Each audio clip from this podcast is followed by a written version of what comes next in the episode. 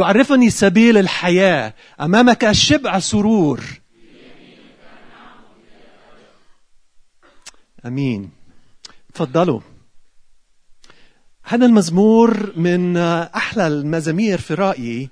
نحفظها. ونستخدمها في صلواتنا. أوكي؟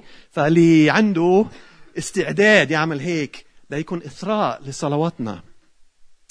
بين في ايدي اليوم شيء أعتقد كلنا عارفين الشيء ده. كلنا بنستخدم هذا الشيء اسمه التليفون السلولر خلوي الموبايل.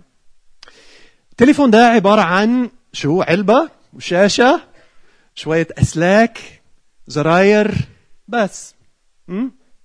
بس من خلال هالتليفون فيني أعمل أشياء عجيبة. يعني لو حكيت لتيتا اللي أنا ذكرتها من شوية شو أنا بقدر أعملها بتليفون هذا مش هتصدق. يعني فيني أتصل بالعالم. فيني أرتب حياتي. فيني أقرأ كتب على هذا الشيء فيني أتعلم لغات جديدة. فيني أسجل مواعيدي. فيني أنظم حياتي بهد هد جهاز الإلكتروني. لكن بصراحة مش الجهاز في حد ذاته اللي بيساعدني في كل ده. ما هيك؟ في مش مهندس واحد في مهندسين في فريق مهندسين في سنين طويلة تعبوا إن هم يكتبوا شو لهذا التليفون؟ برمجة. برمجوا هالتليفون عشان أتمكن باستخدامه عشان أقدر أستخدمه. فبالتالي عشان تعب هؤلاء المهندسين في برمجة معينة جوا التليفون كتبوها مصممين أه؟ بيسمح لي أستخدم هالتليفون غير البرمجة شو تليفون ترميه؟ ما ما له استخدام ما له فايدة خالص. نفس الشيء يا إخوة وأخوات في حياتنا.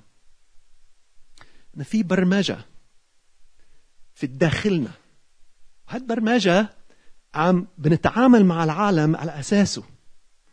بناخد وندي نكون علاقات بنفكر بنحلم بدنا نتصور مستقبلنا بحسب هذه البرمجة اللي جوانا.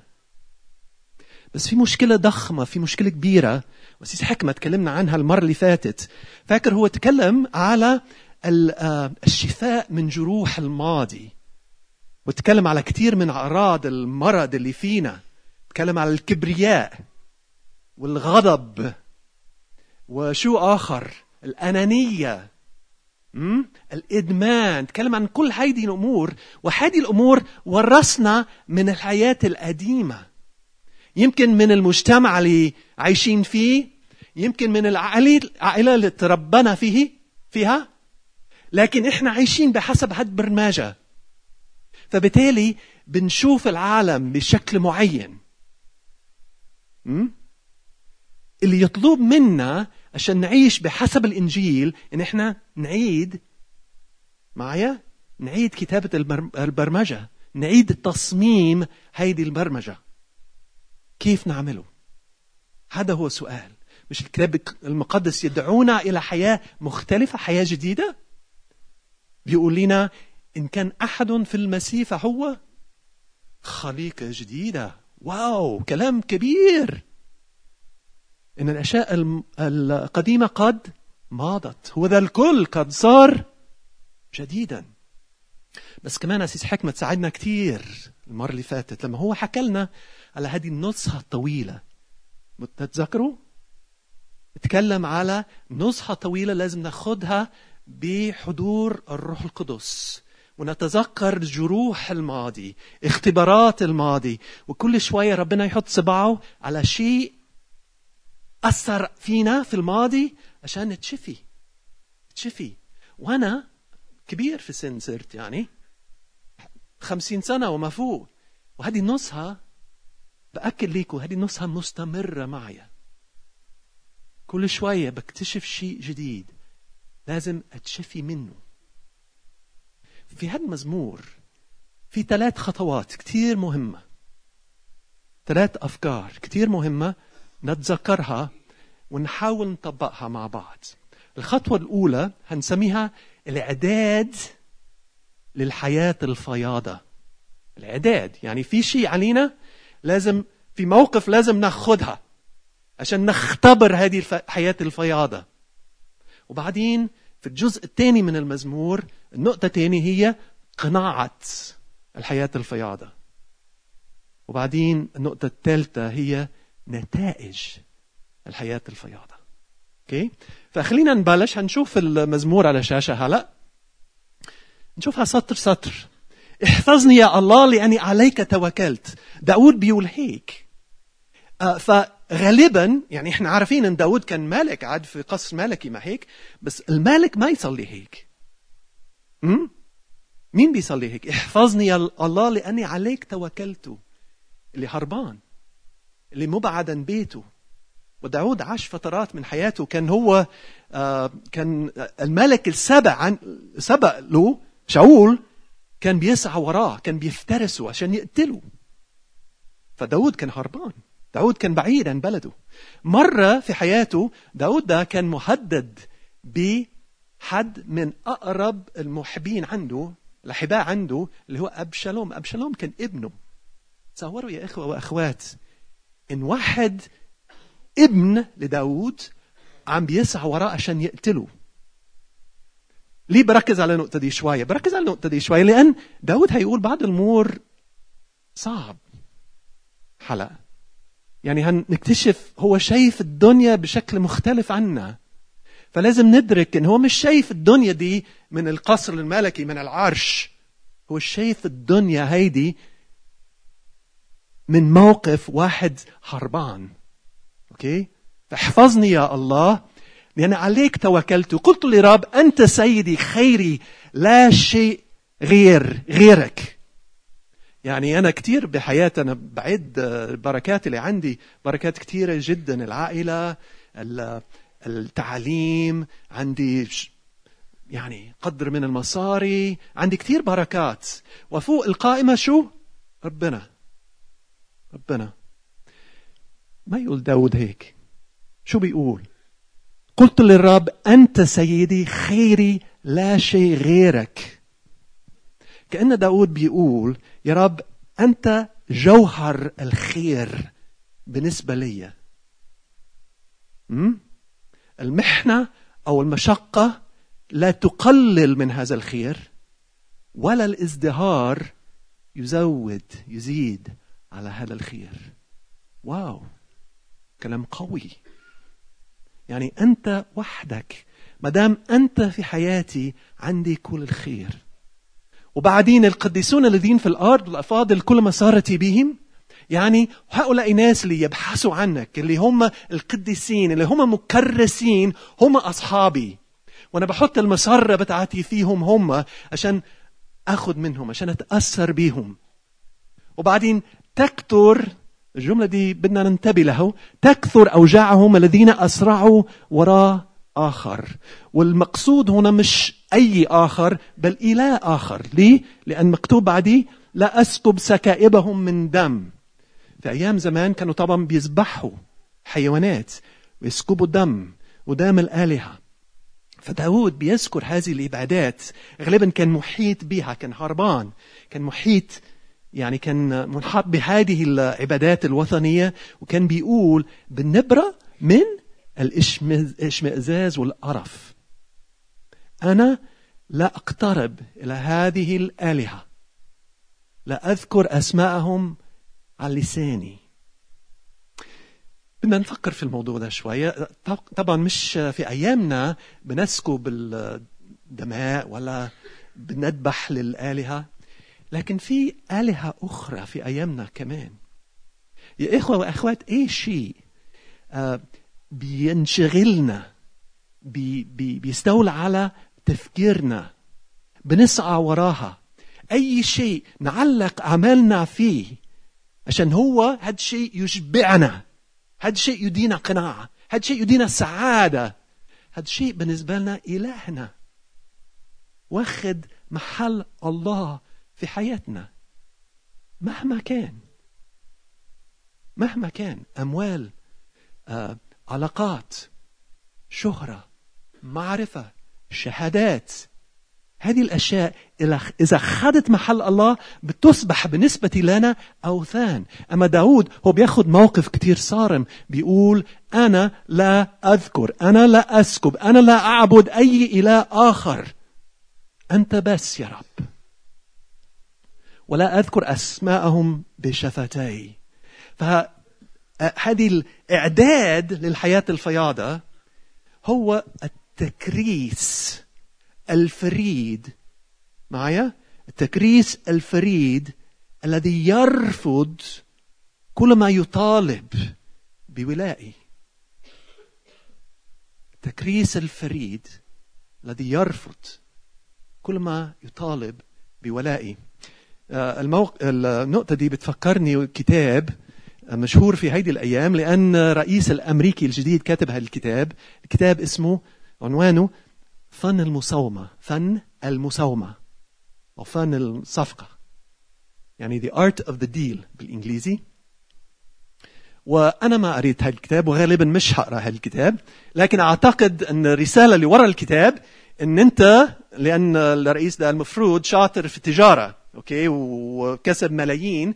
فغالبا هدف الكتاب تعلمك إزاي لما تقعد على طاولة المفاوضات في عملية تجارية أنت تدي شوية وتاخذ كثير عشان إيه؟ تحط بجيبك هيك بيفكر الرؤساء والملوك والعظماء في الأرض. هيك بيفكروا. أما يسوع المسيح يا إخوة لا تراه يعمل مساومه مساومة أبدا. شو بيقول؟ واحد بيقرب منه يقول له يا رب أنا مستعد أتبعك بس خليني أبوي كبر شوية فخليني اديني مهلة بس أروح أدفنه. أجي أتبعك. شو قال له المسيح طبطب عليه قال له يا روح حبيبي تعال لما تكون جاهز. ما قالوا هيك. ما قالوا هيك. كلام المسيح ممكن يبدو بالنسبة لنا قاسي لأنه قال شو قال؟ خلي الموتى دع الموتى يدفعوا موتاهم. أما أنت اذهب نادي بملكوت الله. يعني المسيح ما سمح أبدا إنه هو يعمل مساومة مع هذا الإنسان. ليه؟ لأن المسيح عرف تماما أن هذا الإنسان في أشد الحاجة إلى إعادة تصميم البرمجة. فلازم البرنامج البرمج البرمجة دي البرنامج اللي بيعيش حياته بأنه لازم يعيد كتابته. مرة تاني واحد يقول للمسيح أو يطلبه شو شو شو بدي إياه عشان أتبعك؟ قال لي قال قال المسيح إن أراد أحدا أن يتبعني فلينكر نفسه ويحمل صليبه ويتبعني. من يحاول أن يخلص نفسه يخسرها ومن يهلك نفسه لأجلي يجدها. أخوات. داود كان عنده هالدرس كثير واضح بالنسبة له. لا أذكر اسم اسم هؤلاء الآلهة. لا أقترب منهم. لا أهد أملي فيهم. هذا يا إخوة وأخوات العداد للحياة الفياضة. فإذا بدنا إذا بدنا هذه الحياة الفياضة لازم ناخذ هذه الخطوة. الخطوة الأولى هو التكريس الفريد الذي يرفض كل ما يطالب بولاء غير الرب. غير الرب. أوكي خلينا نشوف الجزء الثاني من المزمور. الرب آه، في هذا الجزء هنتكلم شو على قناعة. قناعة الحياة الفياضة. أوكي في بعض المبادئ هون هنشوفها أنا شخصيا شايفها أنا شايفها صعب. ما هي سهلة؟ الرب نصيبي قسمتي وكأسي. التشبيه هنا وجبة أو وليمة. الملك داود بيتصور نفسه جالس قدام طاولة وفي قدامه وليمة وهو مختار قطع من اللحم وبيقول مشابها لهذه الوليمة أنت يا رب نصيب قسمتي أنت القطع اللي أنا بختاره. وأنت كأسي أنت الأكل والشرب بالنسبة لي. مش يسوع المسيح قال مرة لما تلاميذ جاله بعد ما كان بيكلم المرأة السمرية عندي طعام أنتم لا تعرفوها. فداود بيقول نفس الشيء. بالنسبة لي إلهي هو أكلي وشربي. كمان أنت قابض قرعتي. أنا ما كنتش أعرف الكلمة دي باللغة العربية قرعة. شو هي؟ دورت عليها لقيت هي مثل الزهر عارف لما الواحد يرمي هذه المقبعات هاي مقبعات ويطلع مربعات ويطلع النمرة وبحسب هذه النمرة آه، المتخصصين بقى بيتنبأوا بما هيحصل في المستقبل. فداود بيقول أنت يا رب أنت قابض قرعتي. بين يديك يا رب مستقبلي. بين يديك يا رب مصيري. يعني أنا واثق فيك تماما. شو بيقول بعدين؟ حبال وقعت لي في النعماء. شو حبال؟ يعني ليه بيقول هيك؟ لأن الحبال في في أيام زمان كان تستخدم لأجل آه، وضع حدود على قطع الأرض. يعني الواحد ملك الأرض بيحط حبل على كل على الحدود الأرض. وده تبقى الأرض بتاعته. فداود بيقول يا رب الحبال المكان اللي أنا واقف فيه طبعا بيتكلم بالتشبيه هون بس بيقول المكان أنت وهبته لي يا رب مكان نعيم مكان جميل. شوف الكلام كله إيجابي كله إيجابي. وبعدين بيقول فالميراث حسن عندي. يعني أنا اللي أنا ورثته منك يا رب كله كله تمام. كله زي الفل. هيك بيقولوا المصريين. كله كتير منيح. أبارك الرب الذي نصحني. وأيضا بالليل تنذرني كلياتي.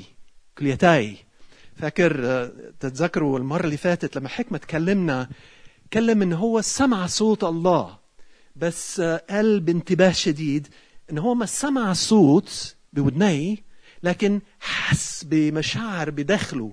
وكان المشاعر هايدي بتستولى على كيانه كله يعني بيملأ كيانه كله بحيث لازم يعمل شيء معين. هيك حكى الأسيسنا وأعتقد الكاتب المزمور بيقول نفس الشيء بليل تنذرني كليتي يعني هذه الكلية هون يعني في هذه المنطقة مش لما نرتبك أو نكون خايف أو يكون في مصيبة مش نحس بيها في بطننا. هيك بيقول حتى يا رب من خلال جسدي ومن خلال عقلي أنت عم بتكلمني. آه جعلت رب أمامي في كل حين لأنه عن يميني فلا أتزعزع فلا أتزعزع. فيا إخوة وأخوات أنا بدي آه بدي أقول لكم شيء بال يعني من باب الاعتراف. في أوقات أنا بدخل هذه الكنيسة ويكون رافي أو بطرس أو غسان أو أحد من القائد الترنيم بيقودنا في ترانيم. هذه ترانيم اللي فيها التسقيف والهللويا والفرح وكله. كله تعبير عن الفرح والبهجة و... وأنا بدخل الباب في إحساس جوا نفسي. أنا مش حاسس هيك. أنا مش حاسس هيك. فنفس الشيء بيحصل معي. يعني تبعوا معي شوية. نفس الشيء بيحصل معي لما بقرأ هذا المزمور. أوه رب نصيب قسمتي وكأسي أنت قابض قرعتي حبال وقعت لي في النعماء. يا سلام أنا أنا إنسان مبارك. فالميراث حسن عندي. وبارك الرب الذي الذي نصحني. أيضا بالليل تنذرني كليتي هل فين أنا بوجه سؤال إليك؟ هل ده تعبير صادق عن أحاسيسك عن مشاعرك؟ هل تشعر وأنا بوجه نفسي بنفس السؤال هل تشعر بهذه السعادة بهذه الثقة تجاه المستقبل؟ هل الكتاب المقدس مثلا آه، بده يقول لنا إن أنتوا شايفين الدنيا هيك. كله عتمة وكله سودة وكله من خلال نظرات شمسية. ولازم تطلعوا هيدو وتلبسوا عدسات وردية عشان تشوف الحياة وردية. في كتاب اسمه قوة التفكير الإيجابي. كاتب يقول أن لازم نفكر أفكار إيجابية عشان نتغير أسلوب التفكير بتاعنا. لكن يا إخوة وأخوات الكتاب المقدس ما يطلب منا إن إحنا نلبس عدسات وردية. شو بيحصل هون؟ داود الملك كان سمع وعد من الله. والوعد ده موجود في سموئيل الثاني الأصحاح السابعه وهذا الوعد كان داود بيش بي بي بي بيشتاق إن هو يبنى يبني هيكل للرب. فالرب بعت له النبي وهذا النبي قال له على لسان النبي الرب قال له لست أنت تبنى لي بيتا بل أنا الرب يهوه أنا هبني لك بيتا هبني لك بيتا واسمك هيستمر إلى الأبد. وكان بيقصد طبعا السلالة الملكية تبع داود إن هو طول عمره هيكون في حد يملك على العرش. فبدي أقول لكم شيء إخوة. إذا ما ركزتوا على شيء حتى الآن ركزوا معي على النقطة دي. إن داود مش بيشوف الحياة من خلال عدسات وردية. بيشوف الحياة على أساس إيمان. إيمانه هو بوعود الله. معايا؟ في الكتاب المقدس أبدا ما يطالبك بأنك تشوف الحياة من خلال عدسات وردية وتهمل وتعيش في الوهم وتقول هاليلويا هاليلويا وكل اللي كل اللي حواليك يموتوا. لا الكتاب المقدس يطالبك بأنك تبني حياتك على وعود الله. أوكي؟ معايا؟ بنشوف هيك في العهد الجديد. كلنا حافظين أظن الآية من رسول بولس بيقول كل الأشياء تعمل معا للخير الذين يحبون الله الذين هم مدعوين بحسب قصده. فاكرين الآية؟ عارفين شو اللي يجي, يجي بعده؟ يا فالذين سبق فعرفهم سبق فعينهم. والذين سبق فعينهم فهؤلاء دعاهم. اسمعوا اسمعوا. ركزوا دي كلمة الله الذين سبقوا فعينهم فهؤلاء دعاهم. ومن دعاهم فهؤلاء بررهم. ومن بررهم فهؤلاء مجدهم. فمن نقول ما نقول لهذه الأشياء؟ إن كان الله معنا فمن علينا؟ شو بيقول الرسول بولس؟ بيقول كل الأشياء تعمل معا للخير. مش عشان الحياة وردية مش عشان ما في موت وما في مجعة وما في مشاكل. كل الأشياء تعمل معا الخير لأن الله من البداية للنخية شرع بدأ وتمم خلاصي. فيا إخوة وإخوات إذا كنا حنعيش الحياة الفياضة لابد من شيء اسمه تلمذة. تلمذة ما يجي بالسهولة ما تيجي باللحظة. تلمذة المشي الطويل الطريق الطويل الرحلة الطويلة اللي من خلالها نتعرف على المسيح ونتغذى بوعود الله في أعماق نفسنا. فإذا كنا إذا كنا نحب نعيش الحياة الفياضة ما ننسى الآلام الدنيا اللي حوالينا لكن نلبس النظرات الحقيقية اللي من خلالها نرى الأمور ونرى حياتنا بالإيمان. معايا؟ بالإيمان. أن مستقبلنا ومصيرنا في يد واحد يحبنا يكون أبونا. بذل نفسه لأجلنا. كمان الرسول بولس لما كتب رسالة الفيليبيين كان وين؟ كان فين كان؟ كان في السجن مظبوط. زي بيقول واحد عاد في السجن أخيرا أيها الإخوة كل ما هو حق كل ما هو جليل كل ما هو عادل كل ما هو طاهر كل ما هو مسر كل ما صيته حسن. إن كانت فضيلة وإن كان مدح. ففي هذا افتكروا واحد عاد في السجن مقيد بالسلاسل ويقول هالكلام. تفتكر هو ناسي الواقع المر اللي حواليه؟ مش ناسي ولا شيء لكن هو بينظر أعلى بينظر عبر هذا الأشياء إلى واقع آخر. ما هو بيقول مثلا ليكن فيكم كمان في سفر فيليبي. ليكن فيكم هذا الفكر الذي كان في يسوع المسيح الذي إذ كان في سورة الله لم يحسب خلصة أن يكون معادلا لله. بل أخلى نفسه. ووضع نفسه حتى الموت وأعطاه حتى الموت. فبولس كان عنده برمجة جديدة معايا. البرمجة جديدة مش مبني على الظروف اللي حواليه. البرمجة دي مبني على حقائق إلهية معلنة في الكتاب المقدس. هيدا اسمه اسمها تلمذة. لابد أن نزيل البرمجة القديمة معايا ونحط البرنامج الجديد هذا تحدي. تحدي ما سهل ما سهل فيمكن في مجموعاتكم يمكن في دراساتكم في الكتاب المقدس في حضوركم في الكنائس في علاقاتكم مع المؤمنين تتم هذه تلمذة. بس هذه خطوة لابد منها. ما في بديل. عارف التعبير اللي بيقول الغالي ثمنه فيه؟ فإذا بدنا نعيش الحياة الفياضة هذه الحياة ما تيجي رخيص. تيجي لما إحنا نجتهد ونتعب عشان نغير هذه البرمجة القديمة عشان نعيش لأجل مستقبل مختلف. هيك نتحرر يا أخوة وأخوات هيك نتحرر لما نبني حياتنا على الواقع. على الحقائق حقائق الكتاب المقدس. خلينا نشوف آخر جزء في المزمور. هناخد بس لحظات.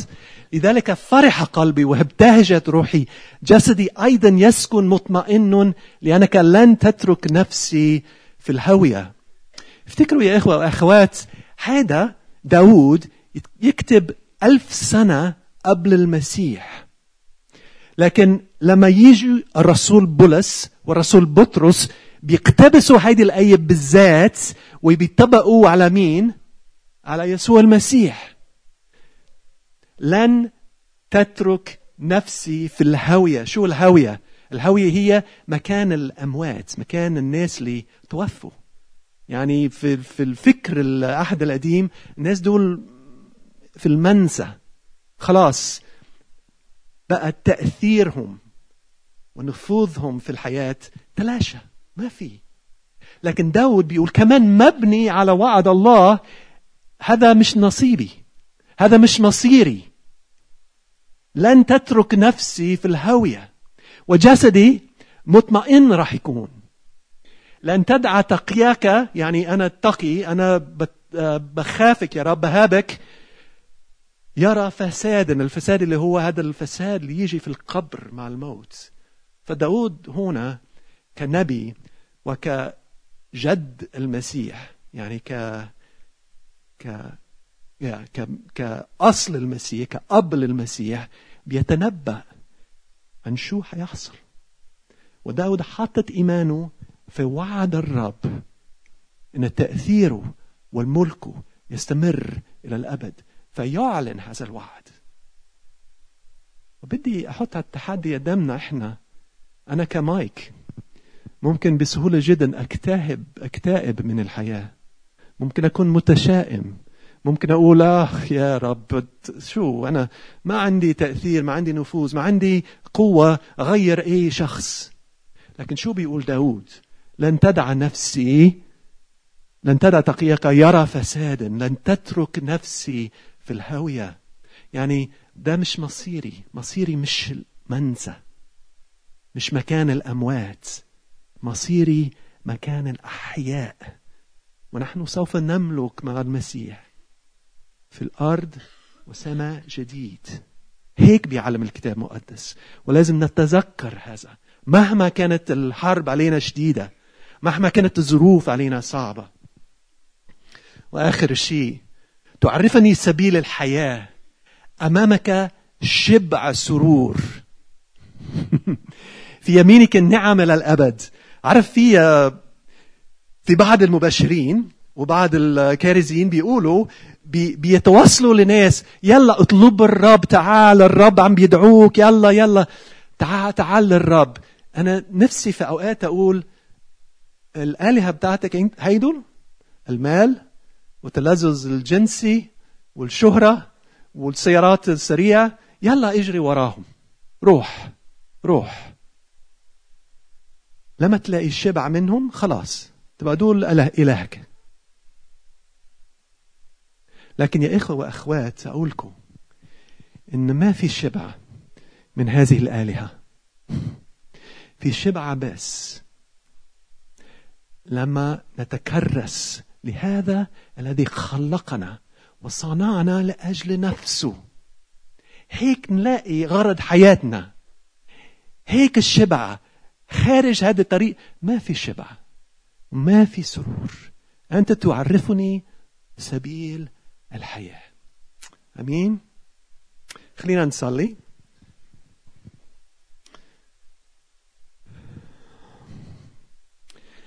يا سيد الرب نشكرك ونباركك نعظمك. نعلن يا رب أن أنت فعلا مصدر الشبع ومصدر السرور. بنمجدك يا رب. فعلا بنعترف يا رب إن لما نسعى وراء آلهة أخرى يا رب لا نحصل على ما هو مشبع بالنسبة لنا. نحصل يا رب على مرارة ولا مصايب. فأدينا يا رب من فضلك في هذه اللحظة أدينا بقوة الروح القدس اللي في وسطنا. أدينا هذا الشغف المقدس هذا التكريس اللي بدنا إياه يا رب. إن إحنا ننظر إليك نبني حياتنا على حقائق معلنة. بنباركك يا سيد ونثق فيك إن فيك تحقق كل وعود. بحسب نعمتك في المجد في اسم الرب يسوع. آمين.